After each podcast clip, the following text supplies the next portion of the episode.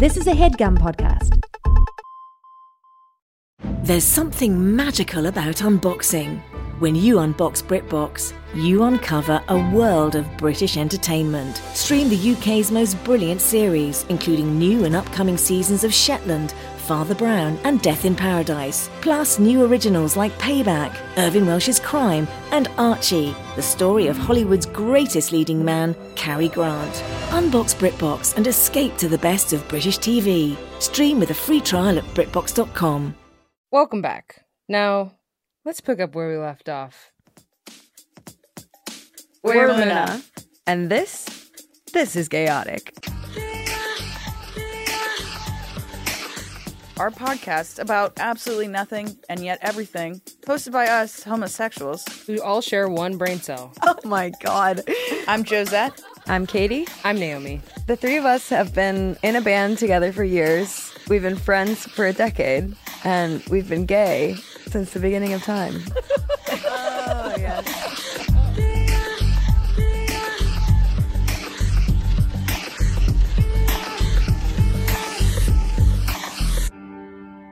Wow, rad. Well, we're so excited to have you on the pod, and we're also um, quaking in our boots because this is one of the um, stupidest podcasts I think that With one of the smartest with one of the smartest Yeah. humans. Yeah. So um, uh, we were really, really honored that you wanted to come on, but uh, yeah, we are probably not going to do justice to No, this is Um, great. Um, your big boy brain. I think the problem Big boy brain. the problem is that I'm gonna I think I'm gonna have to spend the rest of my life convincing people that I'm mostly just like a silly silly little goose all the time. Oh, Because I think- Well, this is. I think this Okay, is the good. chance. I think this that is people the silly goose I think chance. that people like imagine uh, like I preserve all of my focus and seriousness for the work, I suppose. Uh Sure. but outside of that container, I'm mostly just kind of goofy. yeah, yeah. I mean, I I can relate in a way because I think it took a, us a long time. Like, I mean, our first record is fucking devastating and not really silly at all. the first two, I would say. Yeah. um, It's but a- when but when we're making our work, like even that whole time, we were Goofing. like surviving it by yeah being silly goofs. Yeah. I mean, So I think this is your big shot, actually. Because we're planning on this podcast being Big um, shot, e- small extremely podcast. famous. So I think this is your big shot for really k- getting that message out to the world. Hanif is a silly I can't wait. I've listened We could even. I listened to some episodes on the plane. I was very excited. of course to- you oh, did. Oh, no. I really oh, Jesus love that. Christ. I love no, they were great. I loved Caleb's and I loved Phoebe's a whole lot. oh yeah, yeah. Mm. Phoebe's was a little bit serious, I guess. I don't even remember Um, what we talked about. I, Hell. I only kind of remember. I mean, Ca Caleb. Caleb, we were talking about John Wayne Gacy, and I, I do know that, Yeah, but because I'm a which dirty is- little freak. Maybe we were talking about like Flanner. Phe- the thing about Phoebe that's interesting is she does remember every part of every book that she's read. So Yeah. like Naomi she'll- has the same disease. Yeah, like Yeah. she'll find out that I've read a book and then she'll like make a reference to some part of it and I'm like, "Oh no, I'm like reading it and it's go- and then I'm It's forgetting." going away. Yeah. Honey. Yeah. It's go- and then it's going away. I'm just doing it to have something to distract my brain Yeah, before I fall asleep. yeah. Um but yeah, regardless. Thank you very much for coming on and thank you just for like fucking supporting us. Uh oh, of course. I'm such a I- big fan. one of my like things that I was most proud of from last year was like making your your list of artists that you know That did. was it like things. shows that you liked or was it records? It was both. I, you know, I don't, I don't go to as many shows as I used to. And a part of that is because I have seen, like, I don't know how to do the math, but I've seen at least like a hundred thousand shows in my life. I've just seen so many shows. Yeah, totally, that's totally. because you're like an emo kid. Yeah, I like grew up on the punk what's scene. your background? Yeah, I grew up on, Yeah, the, on the punk same. scene in the Midwest. And I grew up on the punk scene in the Midwest in like the early 2000s where, you know, there were some weeks where I was going to shows like five, six times a week, you know? Yeah, And so it, at this point in my life, it just kind of takes a lot to get me out of the house to a show, not because I'm apathetic, but just because I've kind of, I've seen a lot. And I think the vibes at shows are just different now than, you know, and I, I feel like I'm becoming, I'm an elder Oh. millennial, so I'm becoming the like, you know, grumpy old person on the on the on the porch and shit. But um, but I I was Right. if I love a record, I I just really want to see it animated live, and so um, I loved y'all show. And Columbus, you know, it's it's getting better, but Columbus went through a stretch where we just like no one was coming here. Um, I, I love coming to Columbus. Yeah. It's literally one of my favorite places to go on tour. It's It's, also good food in Columbus, and it's just like I can go outside and it's I, I don't know, I really enjoy Yeah. it over there. Yeah. How did you like I feel I feel like you were maybe one of the most prolific um music consumers I have ever heard of. How did you like when did this start? Like how do you keep up with it? Yeah. I, I can't imagine. Even being a musician, I'm like, I, I don't even listen to that much music. I we I feel like we tried more like more, more uh Or- like diligently Second. early earlier on in Yeah. our career and now I I don't know like I it's yeah it's a And now little bit lazy. it's a little harder now because there's so you know like you walk into a, a cheesecake factory and there's so much on the menu it's like god damn what the fuck am I gonna get yeah. Well, I mean, the easiest answer is I spend a lot of time alone in my house. Um, but Yeah. but I think Like all good writers do. yeah, Yeah. which is hard. I'm trying not to be that kind of cliche, but I think I, you know, I'm the youngest of four, and I just kind of conditioned myself to spend time alone. As a kid, you know, I spent a lot of time alone, and in my college years, I was also an athlete, and so like even in my college Yeah. years when I was playing sports, I still craved time alone, and so totally I'm just really rigorous about not missing something that that could change my life. You know, like I think what I love about Well- music is that there's opportunities to have these revelations that for me only come through music and text. You know, and Mm. yeah um, that means. I, with that said, I'm also very good at like dropping out of an album if I'm not into it early, like pretty early. I can tell Sure. where something's not going the way I want. But yeah, I have a pretty rigorous like um schedule of seeking out new stuff and then making a playlist of all that new stuff on Friday. And then Saturday through Monday, I listen to all the new stuff. And then the stuff that I love, I add to like a, a year long revolving playlist that just continues to accumulate with stuff I fuck with. Um, Holy fucking That's- shit. How long have you been doing this for? I've been doing that since like 2014.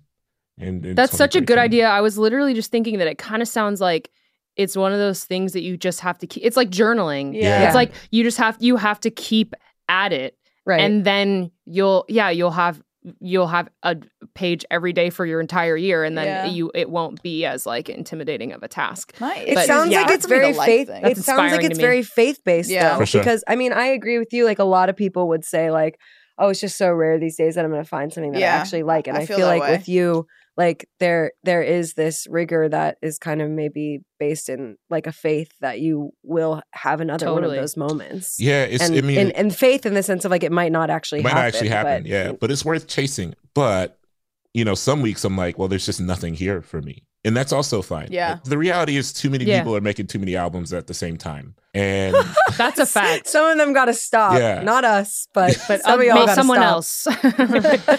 and I, I just, you know, it's hard to, it's hard to discern what is something valuable to keep listening to, or what's, or what artists. It, it's even harder if there's an artist I really love, and they make a record that maybe isn't for me. Not even bad, but just kind of like this shit. This is the Not- one that's yeah. not for me. Um, I, when I was a younger consumer of music, I used to just listen to the shit over and over until I convinced myself it was, you know, it's like, it's like when you're in a tenured relationship with a person and shit starts to go south, but you're like, well, you know, if we just keep running it back, if we just do the same thing we've been doing, maybe something will click. And uh, Right. Yeah. thankfully, I've grown. I've grown out of. Well, I've grown out of that with music. I hopefully I've grown out of it with the interpersonal, interpersonal relationship as well.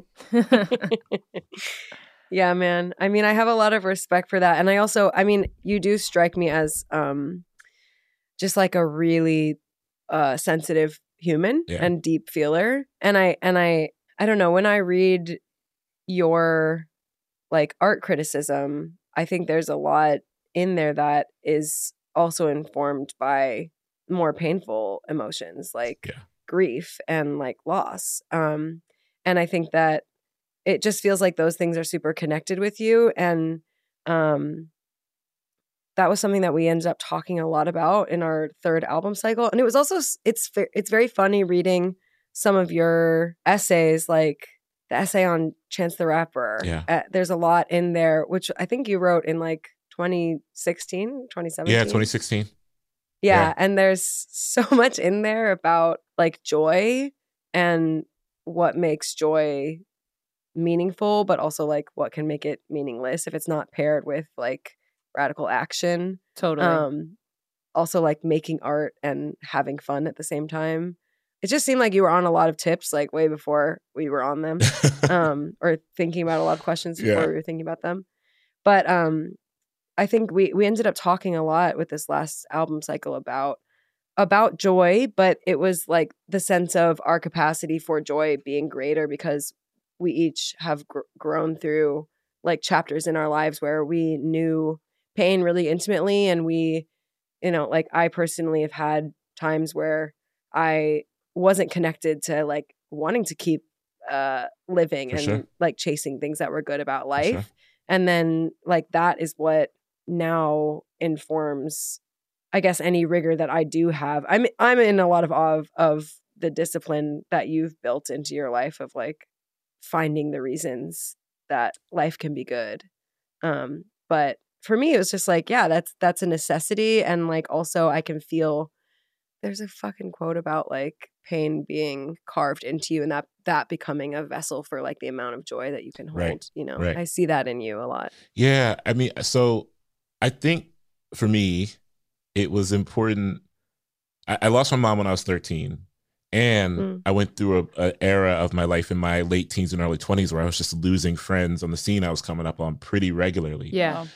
And I began to understand grief as something that isn't a an obstacle to conquer. Perhaps, in a way, I was raised Muslim, and in in, in Islam, it's like Mhm. uh, there's a timeline, there's a clock set on how long you can grieve, right? Like after the funeral, you get like Yeah. seven days, and you're supposed to move on in whatever way possible. Pair that with the fact that I grew up as an athlete um, in this kind of like hyper masculine setting where I was taught that everything is an obstacle that can be overcome if you just if you just try, work, etc., etc. And so it took until I was like 23 for me to realize that grief wasn't one of those things. Um, Mm. And I think that is how I got more comfortable personally with um, the desire to want to stay alive more consistently. I mean, there were years in my early 20s where I didn't think I would make it through, right? But it's this Yeah. idea that um, if grief is to be ever present, if grief is to kind of make a home in all of us and and be immovable, then I think we deserve to be good stewards to it. We deserve to be gentle to it, and it it in turn might be gentle to us. But um, absence and loss, you know, um, I realized last year that I, for the first year since my mother passed, I can't really um, a- like really clearly remember what her voice sounds like. I can remember what her laugh sounds like. She laughed.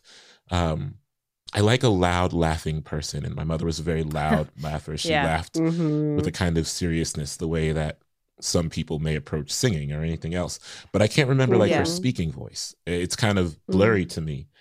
And Mm. that's a new kind of grief. Whenever, I mean, Lord willing, if I live beyond the age my mother lived, that will be a new kind of grief. And so yeah. to understand that grief is kind of revelatory, it offers these endless doors that we're going to have to continually walk through and walk through and walk through.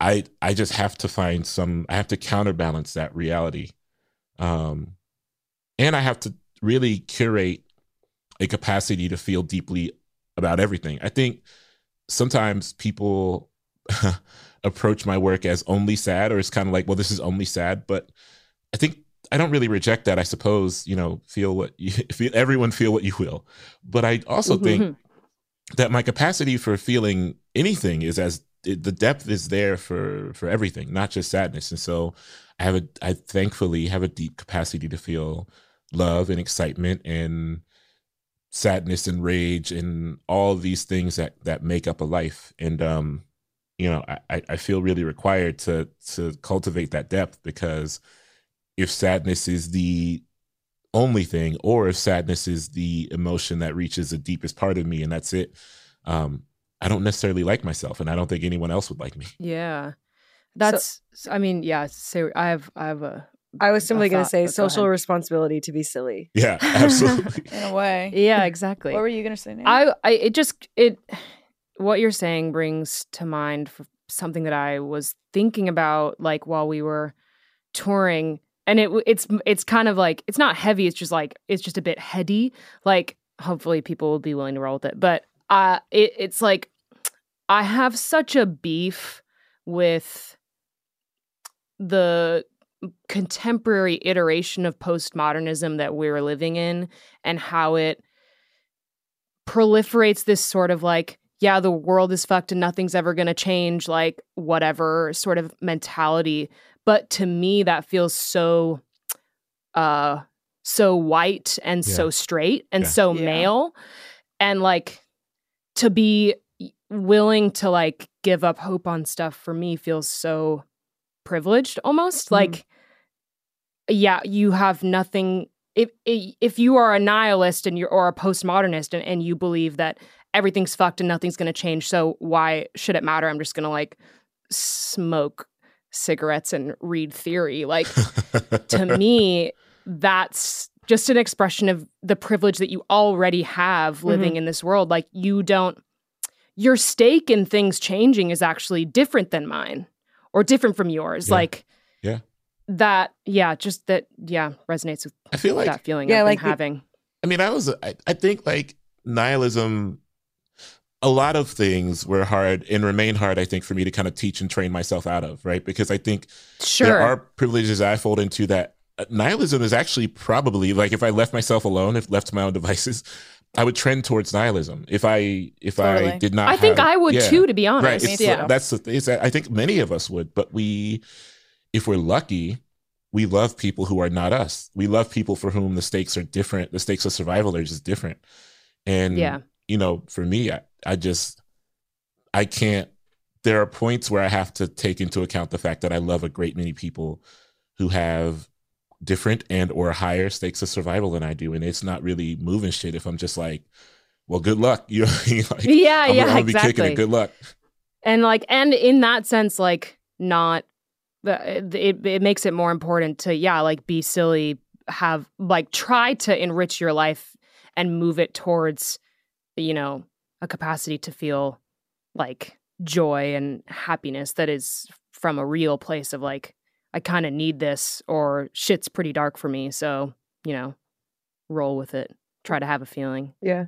Yeah. Yeah. Um, something i'm working on was there a, se- a big sense of nihilism like growing up in a midwestern punk scene like i want i want to i'm very curious about that picture i i myself i'm from the north shore i'm from the northern suburbs of chicago Yeah. um but i was not in so much of a scene myself i did my i did go to school the same high school as some of the members of fallout boy um, Did you? and- yeah, and Pete Iconic. Pete Wentz's uh, mom was the uh, I think she maybe still works at North Shore Country Day, which was the high school, like the private school in Yeah. my town.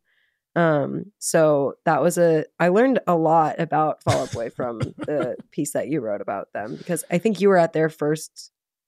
Yeah, I was at the show. show That's where they. so sick I was at the show where they got their name, where they didn't have a name, and then an audience member gave them their name. I mean, I will That's say, insane. Isn't that crazy? deep, deep, deep abiding love for those dudes. Like truly, I, that the band does not mean the same to me as it did when I was younger. I didn't really get into going to punk shows until I got my own car, which was senior year. Okay. But if you didn't in Columbus, like if you, I grew up on the east side of Columbus, and um, if you didn't have, that's like a neglected area overall. So like if you didn't have a car, you kind of couldn't get to the to where the shows were happening. Right, And- right.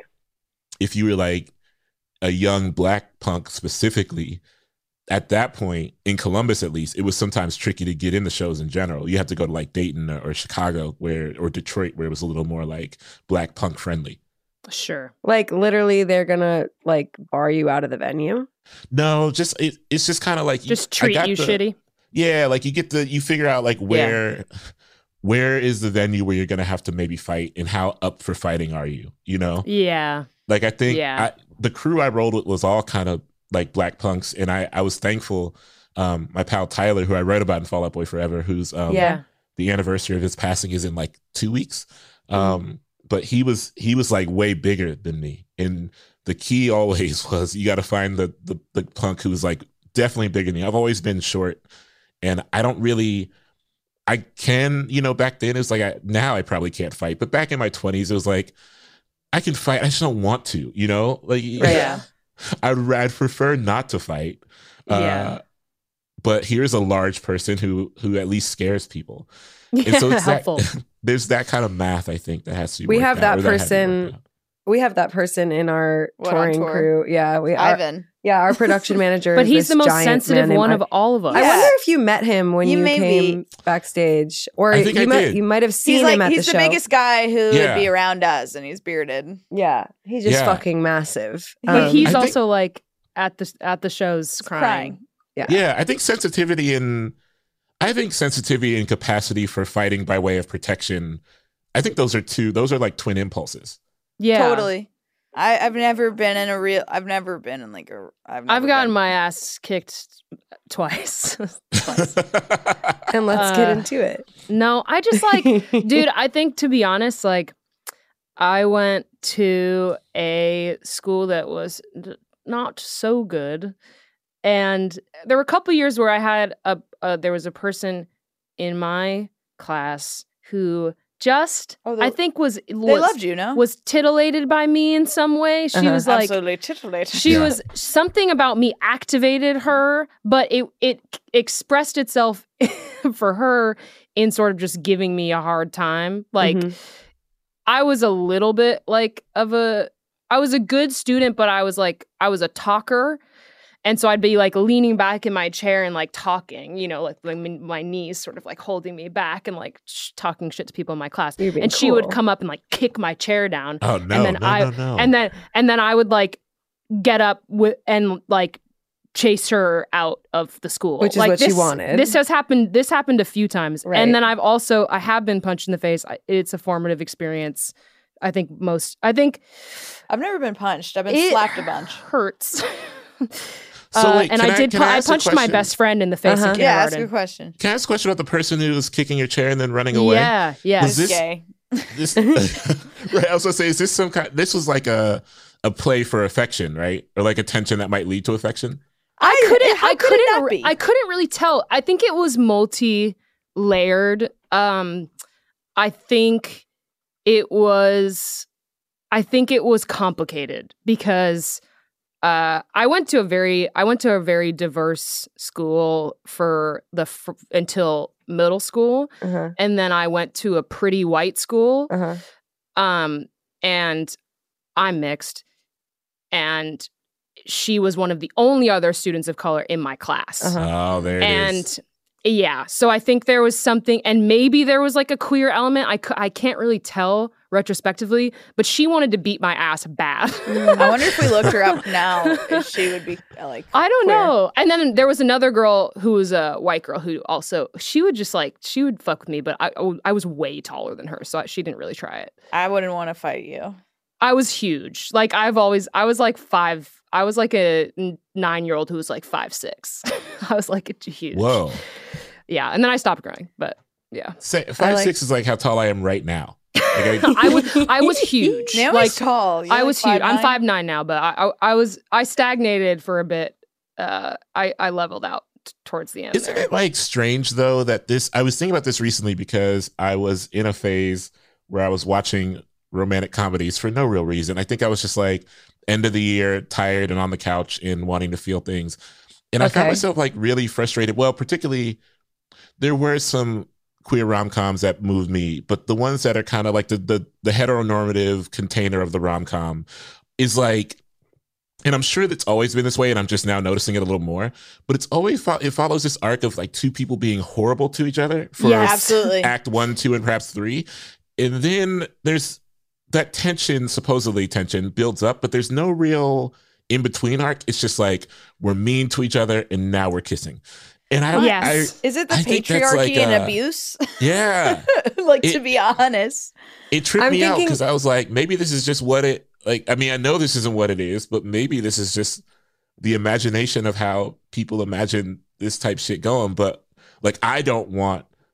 I don't know. There was some Netflix rom com I watched where, as a part of this kind of horsing around up. to fall in love type shit, someone like called the cops on someone else. I was like, listen, if she calls the cops on me, I, I think I'm out. You know, like no, I, I mean I do That is think legit though. I feel like I was confused. I, I don't know. I feel like I'm still kind of dealing with the a bit of like a legacy within me of like I don't know what the f- hell it is. That's what therapy's for, but like needing affection to also be tempered with like someone giving me a hard time a little bit. I, Yeah. I am mean to people that I like. Yes, But okay. But some people, I think maybe it's just social conditioning. Well, it could be the time we grew up in, but I do like I, I don't want you to come up and you know break my tailbone. I mean, I but- I got I hung out with my grandma for like ten days recently. My I have two living grandmas, which is fucking amazing. That's so. My dad's mom, Zita, um, is 91 and uh, super Irish Catholic, or I mean, I guess she's Czech, but Irish, Ca- Irish Catholicism is the religion. Yeah. And she is so sarcastic. She was she was reading me left and right.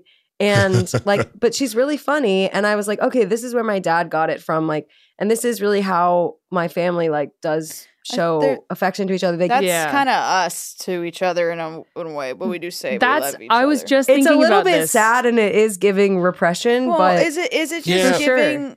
I don't know. Is it just it also shows vulnerable? up though not that i'm like sorry to do like an in person or like a whatever lyrical analysis but i think it also shows up in your lyrics too in the in the songs like i i really Oh, love this is my dream. i really like i really adore taken i like adore that song Yeah, And, that that, that um, one's the most fucked up.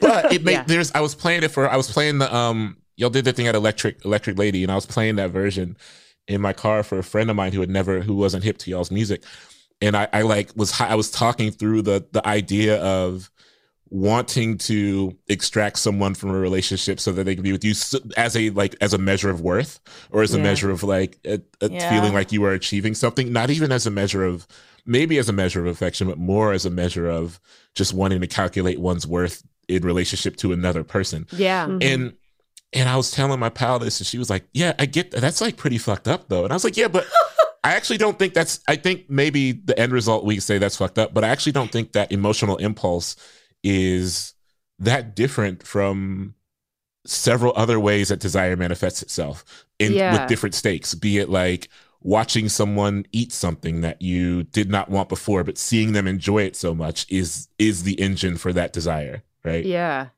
I think it just all. I'm gonna say. I feel like it just always just goes back to mommy and daddy. But and it's also like we're be- social wanting to be loved, wanting to be loved. Yeah, totally. like we're that's that's Well, and it is interesting because that is one of the songs, and I don't, I don't want to, um, like pull the curtain up too much, but I did write that song like not based on. It was based on, um, like I met somebody who was engaged, but I did not pursue that in any way. It was a complete fantasy song, and it was like if I was going to fuck up, fuck with this situation, like what would happen? What, ha- like, and why am I playing? Like, yeah, let's play the tape forward and also let's play the tape back. Like, why am I doing this? Yeah. You like why is the impulse there to begin Yeah, with? and so and there is you have to kind of generalize. Um, I appreciate like you throwing in that like you know in, in reality there's like so much more gray area for these things, but I think in, uh, on a lot of the second record. Um, there was this general feeling of like, and everything I do is because of my trauma. Mm. I mean, I gotta be honest. I think that's where we're all at all the time. Even Yeah. if we're we are, we're not aware of it. We're just consciously like acting out everything on each other, and it's just like your life on repeat from the, the ages that you weren't completely a, a conscious person and your Yeah. frontal lobe was being developed. I think that's a great uh, thing to leave our listeners with. Yeah, and now we're gonna take a break, but we'll our break is actually just us saying we're gonna take a break and Yeah. we can keep talking.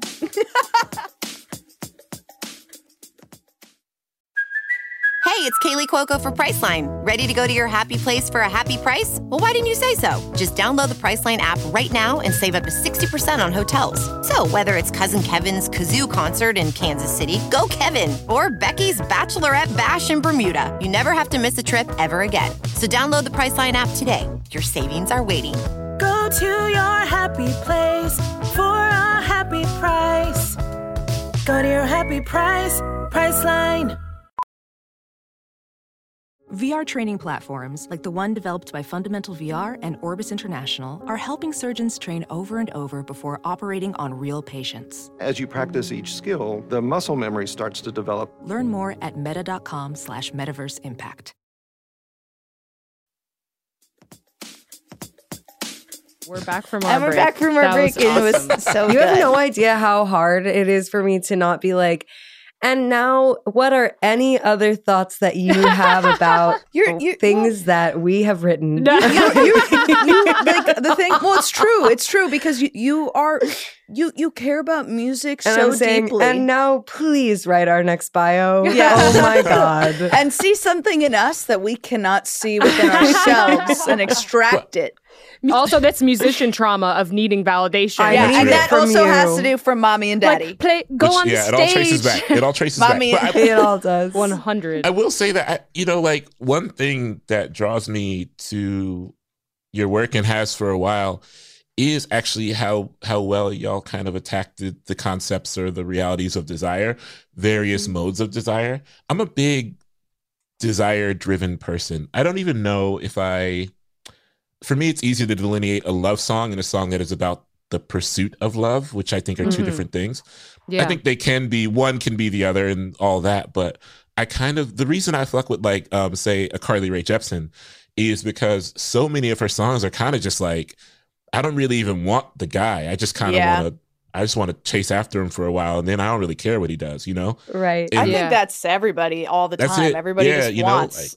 you want the you want the the middle part it, or the I guess not even the for me you want the I think- moment before. you want the liminal Right. space. you want the it's liminal like, space. Yeah. Yeah. Like I- that's that's what's so I I prefer I think most uh, this is so cliche performance studies vibes but like I any the the liminal space and the liminoid space is like the most interesting space for like art to happen Oh, within. I think that's you also saying like the sec- liminoid is such a flex. yeah, I think that's the Yeah. sexiest You might as well place. just it's because I said microphone. liminal the other day and then I afterwards I was like you, I meant thought, liminoid. I know, I know you thought that, and I'm sorry. Wow, It's okay. crazy. Well, at I've least never even heard word. that word before. I didn't even know that was a word. Na- That's Naomi has quite you the can vocab. have that one, Yeah, honey. you can have Yeah. it. Li- We, limit we just request uh, to be qu- well. Actually, Liminoid, Naomi needs from, to be quoted From what. I recall, is just like a proto liminal experience. So like uh something happening in the it, like uh, a uh, for example like a, a bar mitzvah like the ritual of like i'm going into this man. situation and becoming a man Yeah. through this ritual the ritual is the liminal space right, so it's pretty right. specifically uh like happening within the confines of like ritual Uh-huh. whereas like artistic artistic expression us being on stage in a concert that sort of like unreal space within the concert where a ritual is happening but it's not exactly religious Right. It's is not- liminoid Okay. it's just to differentiate the two more Jesus, specifically cuckoo right, right. bananas. yeah Can I break It might not this sound down? Christ. religious for you all, but I do feel like there are religious spe- experiences happening. absolutely Well, we we, absolutely. we we want that. We Yeah. that that that is literally the driving force. we're pretty spiritual i think yeah, ultimately I Yeah. mean- that's why we make the music we make. Seriously. Yeah. But I, I think, well, for me, what I also, this maybe sounds creepy, I hope not, but I think a part of loving live music for me is I just love watching other people witness live music. Totally. That, that that's the coolest part. I Yeah. I, I saw Beyonce. Like I, I love Beyonce, but I, I wouldn't describe myself to have like the. I'm I'm not a, I'm not a good fan of things, but um, Yeah. it was the most interesting experience I think I've ever had at a live show where people were leaving their bodies, and you understand why people want to like like that makes me have the impulse to make art so people can have that Yeah. experience. It's just fucking. It's, it was the it, like, fucking. it Insane. allows you to imagine what works. If we're to talk about like liminal spaces or why desire or, or the idea of crushes obsesses me, um, is because even taking in live music or, or these kind of things allow you to imagine a different reality than the one that you're actually in. Totally. You know what I mean? Which is why I think um the crush or the the pursuit of desire is so much more seductive than the reality of living with uh, like alongside a person.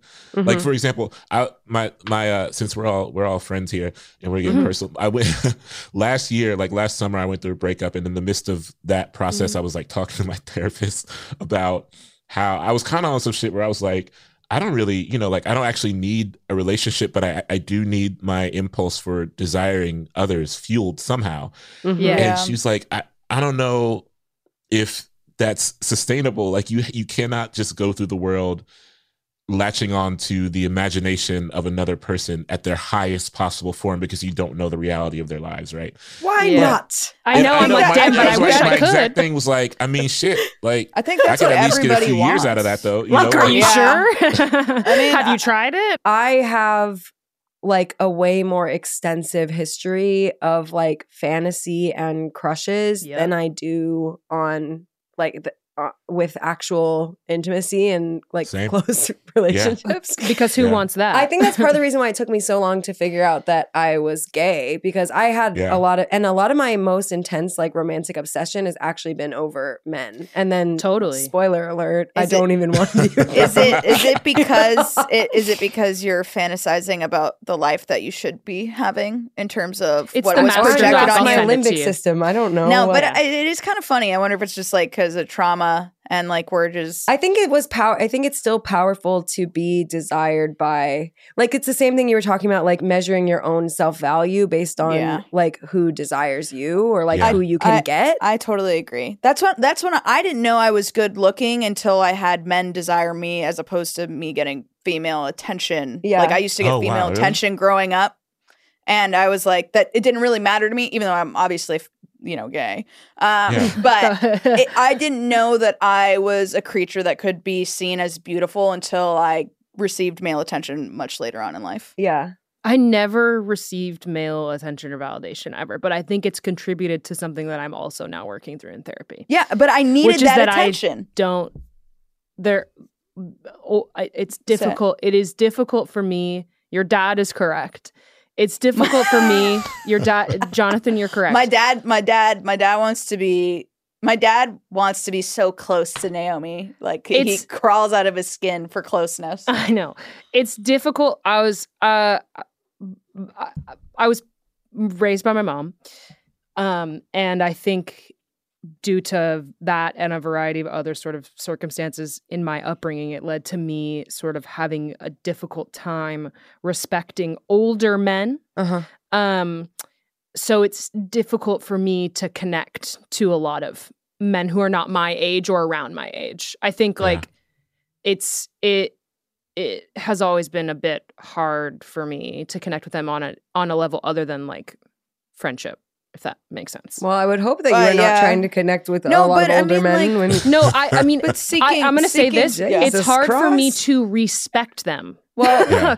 like it's that, and you know it's That also, difficult. And in some ways, it's okay. it, it's difficult for me, Some and ways- it, it's difficult, and, and it was hard for me to connect with boys and young men my age for any other. Re- I it didn't even uh, it didn't even cross my mind really to connect with them. Actually, in reality, I had like fantasies on occasion about like a boy that I would think was cute or whatever, but Mhm. there was no like, uh, yeah. I What about you I'm and just- girls? You're you're famously, I think, the first straight guest that we've had I'm on the first straight guest you've had on the show. I Yeah, I think, think so. everyone and else may- has been and po- queer in some possibly ways. only. We'll Okay, see. Wow. Yeah. We'll see how this goes. Well, unless this, unless this, a ve- unless this is a vehicle for you coming out, that would Yeah, also that be would- yeah, this is also a safe space. I think that would um if I were I'm not going but if I were to I think there is a small subset of like um people that People would who'd be. Oh yeah. but I, I will Oh, say totally. so one thing I do want to touch on about like um it's been important for me as I've gotten older and me and me and my my bros my fellas um to cultivate a a space where we actually talk about each other's physical appearance in a way Mm, that is totally. like complimentary and transparent you know like because i didn't grow up around a lot of like growing up around a lot of straight men particularly in the containers that i did which were all like sports and music uh until i got to the punk scene it was a little uh, like significantly more fluid but before that we just like didn't address each other like if i even if i asked my homie like do I look okay before leaving the house? Like, is this fucking outfit ridiculous? You know, it'd be like, oh, I don't want to talk about it. You know, that kind of thing. And so it's Yeah. been cool as an adult, particularly as I entered my late 20s and, and 30s, to have friends where it's like, no, no, no, we're going to do that. Like, we are going to send each other fit pics. We're going to actually talk about each other's appearance so that we don't go into the world thinking that, not only thinking that only that our our affection and our expression of affection and, and based on based on how someone is appearing can only be projected upon to folks who are not straight men but also just to create a language wherein we can like love each other in that way. It took a lot of work and a lot of unlearning i think um the ways that straight men the way that we're kind of the ways that we're kind of like conditioned to talk about each other.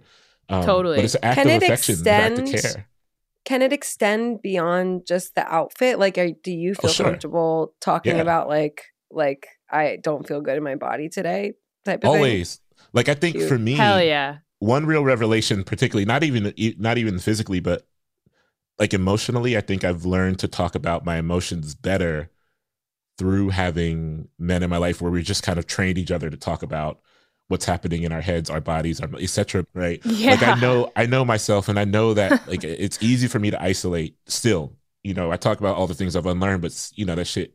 It's still easy for me to isolate, and still easy for me in my head to be like, if I'm feeling anxious or depressed today, this is something I can conquer. Mm. Yeah. And I know that on those days where I believe that about myself, one, it's a lie, but it's also a lie that impacts the people I love. Yeah. Right. And it's just so much more useful to cut out that middle person and say, I need to get straight to the people I love and say, yo, straight up, like, I'm not really feeling good today. Yeah, definitely. It's so special. And like uh I can really relate to that with I think when I made a decision, you know, cuz we've been in a band, well I've known them since I was 20 and I'm now 30. Um and uh and also like we've been through so much together. Like Naomi and I dated for the first 3 years that we knew each other. Do you want to know something fucking crazy? what? We were dating 10 years ago. Cause I Because we old. That's because we in a way that kind of sucks. we we I know no I know I in a know way I hear that I think uh-uh. I need that I to know. not be true. We we met right around 10 years ago. Uh, so we Like, so, oh literally oh my was probably we were in like happening the 10 first years month ago. of our relationship. That's what right I'm now. How saying. does it make you feel? It it's makes so me feel sweet. like- it's honestly so cute. Yeah, it is very cute. And but also it does make me think that because that was the first time I was maybe gonna go on antidepressants, and, and then you I were like, stopped I taking them because I was like, I'm falling in love. But I, it makes me think I I, sh- I wish I would have stayed on. them Nah, then. you didn't. You got to do what you got to do, But baby. you know, life. Yeah, life. The beat goes on. Um, Cuff It was playing. yeah, Yeah. but even then like um you know in the first like um years of our relationships together and being in a band i was hiding like a lot of stuff that i was dealing with and i say hiding but it was still very much their problem Yeah. like it was Yeah. it was definitely my internal shit was their problem and it wasn't it, it was like a big there there's a huge like before and after of like when i made the decision of like okay no matter how embarrassing it is like I got to tell them like the sketchy shit that I'm up to or Yeah. you know like what's going on in my head and that was the biggest game changer for like actually being able to make changes in my life that um could last. So I think that's amazing. I don't think people there's going see to your be people see you.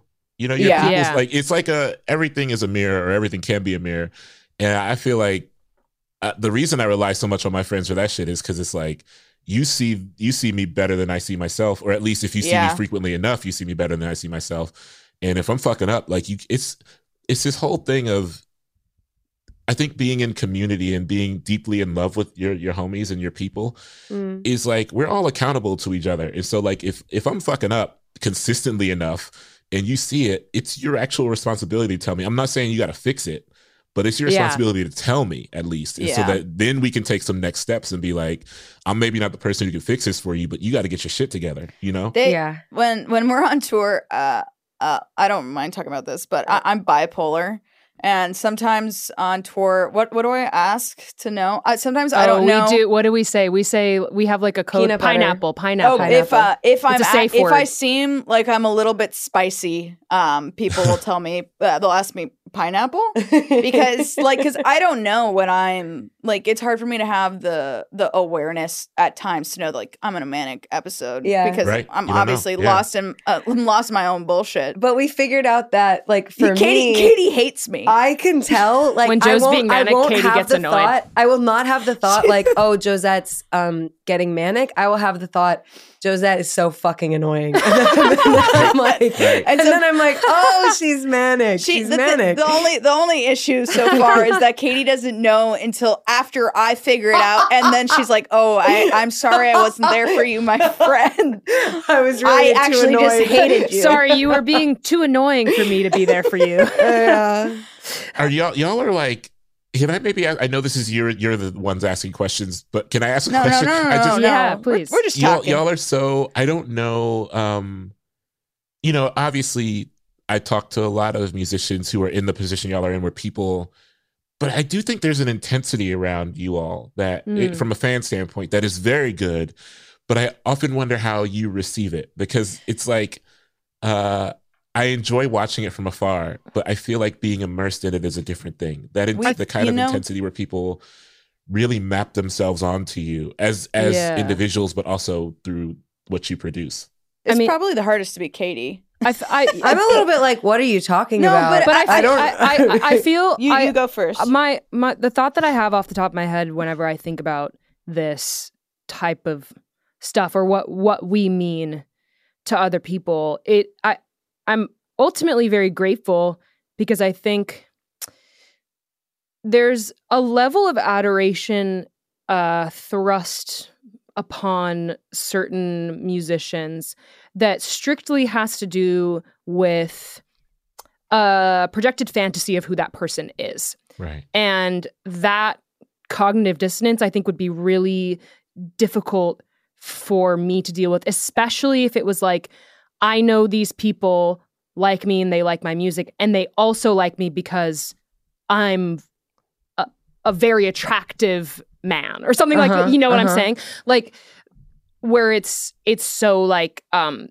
sexualized or something like Mhm. that or like a very Yeah. attractive a, a very attractive woman or okay, something. yeah, I was gonna say something that's maybe like that you guys are gonna hate me I, for I, saying. I, But I have I different think- thoughts than this. So I I'm think interested. the uh, it's hard for me to wrap my head around it at all. But when whenever I put a positive spin on it, it's that I see from the adoration reflected towards us, uh, an adoration towards like Our souls. the ways that we love each other yeah. and like and like how we are friends and that's authentic and true and i and i get that like from an outsider perspective i i understand that so that's that's how i find peace with it because i know it's not about me yeah. and it's not even about joe or about katie it's like It's about it's, a- MUNA. it's about MUNA. It's about the Right, music. It's right. about the stories Mhm. and that's so much easier you know that's like you're in a you're in a production of a play and someone really loved the way you were hamlet and it's like thanks i i'm i'm not hamlet so but but thank yeah, you I mean, MUNA, You know what I mean? MUNA Like- is the fourth entity. You know what I mean? MUNA is Yeah. the fourth Fifth person. element. Yeah. yeah, it's the fifth element.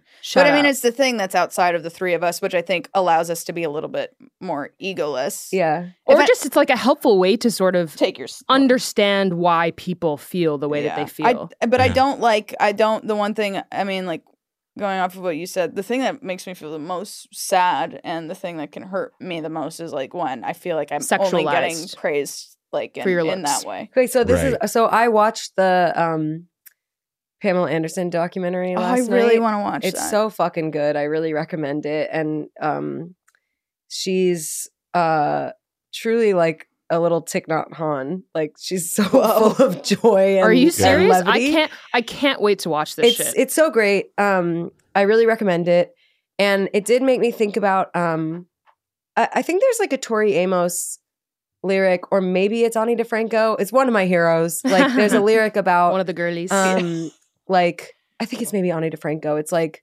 something about um, like how hard it is to be the most beautiful girl in the room, and um, but like genuinely, yeah to- no um, totally and I think that um I have a lot of like privilege in terms of like my uh physical incarnation. Like I get that it probably has helped me that I'm like a skinny uh white girl like in terms of you know having some space. we're all relatively regardless of being attractive queer. Totally. yeah Yeah, but I Yeah. don't think that I am beautiful enough. Like, and this is where you guys are probably going to get annoyed, but it's like I'm I'm just trying to say like I don't actually feel like a ton of fear, and I am a femme. So if I like what was a certain amount more beautiful, I would probably be like ha- have to deal with a lot more bullshit and like Right. be living in a lot more fear where people would be sexualizing me or like trying Where to find out gets where I fucking live. scary. People, people Yeah. do sexualize you, though. I will say. I- yeah, think- and I and I get that, but it's but but I want to correct what you're saying.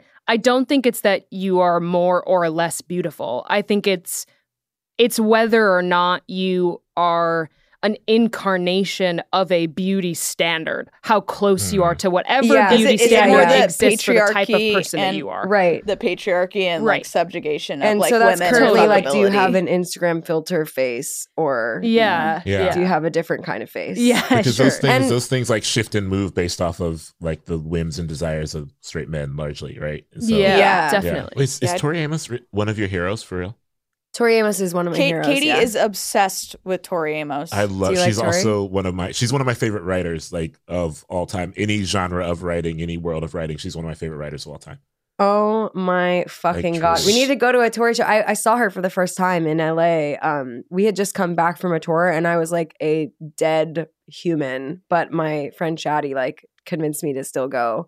Like I I was like walked in like a zombie, and she revived me. Um, yeah, I mean, pr- prodigy on the Yeah. piano. truly So like so many, and and has written so many albums. Yeah, like she's so talk about fucking discipline. and they're all um, different also i think she's such a beautiful interpreter of other people's songs yeah, like she I think, is. which is hard to do, but you know, I, I adore her cover of "I Don't Like Mondays" because I think it actually really beautifully extracts the horror of that song. Which you know, Yeah. I- I don't. I just think she's got she has this beautiful cover of "All Through the Night," and I love Cyndi Lauper a lot, but Mm. yeah. Tori Amos's is like that. That's that Tori Amos one is like that's the canon. That's the canonical one for me, and I. I just think that's actually hard. It's hard to hear something in someone else's writing or music or lyricism and reinvent it in the way that she so consistently does. I don't know. I I adore her. Uh, That that is I, such a skill. yeah. I I would love to. I'm always like, there's people often ask like, well, at this point in your life career, who would you like to interview? And I'm in my brain, I'm always like, well, there's no one really. But then when I'm done saying that, I'm like, fuck, it's it's probably her. It's probably her. Yeah. Yeah. Yo, because you know that having a conversation with her would be uh, astral. Oh my God, have you seen- be I don't think I- I don't think I'd be seen ready. the clip of her talking about watching elks having sex? Yes. She is unreal. Yes. and she's like, and she's like, I mean, that is really something. And then she's like, I want to get in touch a little Primal. bit. She's like, I want to get in touch with that myself. I've been a little bit of a Dorito. okay, I feel really um, compelled to. You know, we're we are navigating new territory as we do have a straight person on this podcast, and Yes. normally we talk about um, Gay shame. gay shame is in like the what what were your first inclinations of oh my god I, I might be gay um Right. and I think it would be permissible for you to To do the opposite. to do the opposite Opposite. um uh, or or even to just I mean I, I would be equally delighted really to hear about um maybe the first time that you felt a little something maybe had your first crush who it was on and and had your first a sexual a- feelings a, pang in your heart. what was Yeah. like your or like a maybe an embarrassing early hookup story? Like just give us a little something along those I have- lines. yeah. Well, a weird thing about me, though, you know, to be clear, I, I am straight. My first kiss was, or my second kiss was a boy.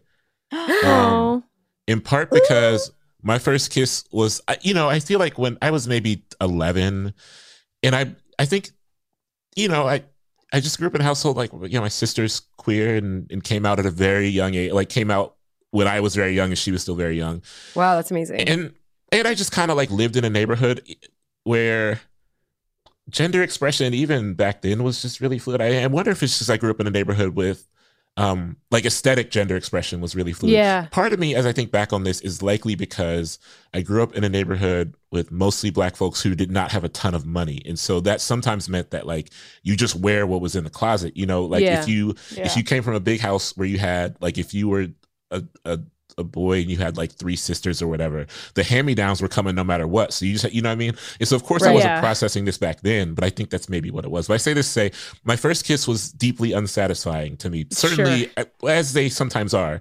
And so, my second kiss, I, I wasn't really thinking about it. You don't really think about it. You're just like, maybe this one will be, I'll try this other thing. And that was also unsatisfying, though, not because it was a boy. I just was not very good at kissing at 11. Um, yeah. No one is. No one. how did yeah, you, know? how did you get how did you get yourself in a situation where you had a kiss available to you? we were we were play fighting. We were like play wrestling. Oh, cute. Uh, Yeah. And then, I, which I actually think is a very intimate I mean, I don't know about It now, is. it- you know, but I think like like now I'm not like running up on someone I have a crush on and like play fighting them. No, but, But- as I a am, kid, for obviously. sure. I- But as a kid, it's like a it. as a kid, it's like a highly intimate. You know, your faces are can be naturally close to each other. And I think I think for me as a kid, I was mostly just curious, and I was like, this face is available to me, and seemingly interested, or at least like curious. I think when you're a kid, it's just like I'm just curious. Yeah. Um, totally. And so that's how I got into that. The very first time I was in a situation where I was hooking up with someone who I had a big crush on, I was a junior in high school and it was it did not go well in part because it was like during lunch, which you just did, you know, if you if you were in school and you get away, you go to someone's house during lunch and that was a move. But the problem with that was you always run the risk of parents coming home Oh my and- god. there was this situation where we were like getting into it, though not really getting into it, because I feel like I feel like that might have been my first time in general. So I was just like very nervous, which for me hmm. manifested itself by just like talking through. You know, I often joke about the Boyz II Men song "I'll Make Love to You," which I don't really like, Yep. in part because it's a song that like narrates a sexual experience, but actually, Yeah. goes, you know, it's just like a Yes. dude narrating every beat. But It's that just- when I was like sixteen, that was me. anxiety. Yeah, I That's was- I was- anxiety. Yeah, right. I was when I was 16, I was like, okay, I'm gonna take my shirt off, and you know, that kind of shit. Yeah. And That's because- me today, baby. because because my narration led to these delays, uh my my well, not partner, but my the person I was I was in the throes of this with, her her father came home. And uh I I hid in a closet for four hours. Yeah. Oh because he didn't leave. Like he was like, I'm here, I'm back for the, you know, I'm back for the day. And so I didn't go back to school. I missed soccer practice. I was like in the closet, in her closet for four hours. And uh after that we didn't talk, but we we uh we reconnected recently, not on some like romantic shit. She's she's got two kids and is married, but it was one of those things where um she like saw my book in the bookstore, which to be clear, I think this has happened. I had like a um for lack of a better term, I had a very brief fuckboy stage. It ended really quickly because I was just got very exhausted with it. But in my early, tw- in my like Warped Tour era, Yeah. right, as I call it, where it's just like you just make out people at Warped Tour because that's what you do. And so I've Yeah. had these moments where women have been like, hit me up and been like, I saw your book in a bookstore, and I was like, I can't believe it. It's just the thing. It's like that motherfucker, you know, which I get. I'm like, I'm, and I'm always like, listen, I'm as surprised as you, you know, like I'm just as surprised as you are. Like I didn't think I'd go from hiding in the closet for four hours to writing some shit but you know so yeah i i will say that um i don't know if there is a moment for me I, I recently considered the first time that i saw someone and thought they were physically attractive and it was this dual thing where it was like i saw jody watley on the cover of jet magazine in my parents Yeah. house and was like Mm. that person is nice to look at i was like 10 years old you know i was like Yeah. that's that must be what attractiveness Smoking. is. yeah and so i i think there's there's a lot of moments for me where i'm really thankful that um my appreciation for not this might sound shallow i hope not but my appreciation for physical beauty is like really vast because i just grew up around i think like beautiful people in general like my my and that's just kind of like i just yeah i just grew up around a lot of beautiful black people and beautiful black people who like did not have a lot of resources to tend to beauty in the way that like many people of different class structures do but Sure. really tended to their beauty in the in these wonderful ways of like you know heating up hot combs on a stove and that kind of Yeah. stuff where it's like resourceful and you know like I, I talked a bit about like my the why, how I cultivated these relationship with beauty and in internal and external conversations about beauty with my friends um, who are men, and some of that is because like I also grew up like watching men tenderly braid the hair of other men. I also Mhm. go to a barber all the time, and my barber is a very tender person who like takes Totally. great care of like You have when to be. touching my face, you know. Um, have to be. And so there's a way that intimacy and beauty align for me. Um, Well, no, it no, but like this whole conversation to me has been very emblematic of um like the idea that as humans we all have like a a huge array of intimacy needs and like it's actually very liberating to recognize that we're not limited to like getting those needs met by just one person whether it's like having your bro tell you that you look good or you know having like or having a nice skincare routine. Um and i to me like that uh, as someone who for a very long time i i i had very long periods of singledom and it, that has been like one of the most valuable lessons for me is Um, and I honestly do kind of associate it with queerness, although they beat me up for like trying to make everything queer that's not actually queer. But I'm I was gonna I'm say like there's actually something really queer about that, but no, you can you can say it. I don't know. I'll I do think. today I mean, I'll I will allow it. say that like, ex- my expansive relationship with love, and where love can be found, I think directly aligns with my expansive relationship with people broadly who are not, who like perhaps have different experiences of love than I have. Yeah. Yeah. And so sure. speaking of falling in love, Okay, we're gonna do the gay thing at this the is end. how yeah, this is how we end our I'm into podcast. it. So thank you so much for being here with us. I love y'all, and I love you, Katie. Uh, I loved spending time with everyone. This was so wonderful, and I love you, Josette. This conversation was a delight, and shockingly to everyone, I love you, Naomi, and I'll say it with my eyes open. You did a good job. So now you, Thank you. I always close have my eyes. They You have make it to say that you you love yourself. Yeah, this is well, you so don't wonderful. have to. We encourage it. No, I, I this is I encourage it. Uh, let me see if I can access this smoothly. Well, one, I will say that this is this has been a real pleasure. You know, I, I'm um, I I know that I have expressed many times exuberantly how much I admire y'all as not only writers and makers of music, but also how y'all move through the world. That thing that you mentioned about um, people connecting to you because of the bond that y'all have and how exuberantly that bond manifests itself on stage and everywhere. I think that's it. Like that's the thing, you know, where um I, I'm drawn to bands that not only have a bond, but that bond is ever present in the work where it seems like when y'all are on stage or even in the songs themselves, it doesn't seem like y'all would want to be anywhere else in the world but with each other. And to me, that carries um the music is the music itself is great, but I feel like that surpasses even the greatness of the songs. And so Hmm. thank you for allowing me to kind of be an audience to to to seeing that camaraderie up close. Um and uh I think that I feel like I have I have grown in, in fallen in love a bit watching watching this conversation unfold or being a part of it unfolding. So thank you for that. And I love you, Hanif.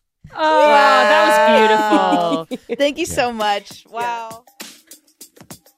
Gayotic is a production of Headgum. Created and hosted by us, the band Muna, but mostly we're known as the famous podcasters from the podcast Gayotic. Our producer is Anya Kanovskaya. And our associate producer is Ali Khan. If you want to prove that you love us, feel free to leave us a review on Apple Podcasts or on Spotify or wherever people review podcasts. We might even pick your review and talk about it if it's a really good and really nice one. You can subscribe to Gayotic on Spotify, Apple Podcasts, Stitcher. Wherever you get your podcasts. New episodes drop on Hump Day, Wednesday, one of the greatest days of the week, baby. That's right. We do this regularly because we have fucking discipline. You're listening to our voices right now, which sound pretty good. But guess what? The face cards don't decline either. So head over to our Instagram at Where Is Muna and like one of our photos. I mean, truly any dopamine hit we can get is helpful. Meet you right back here next week.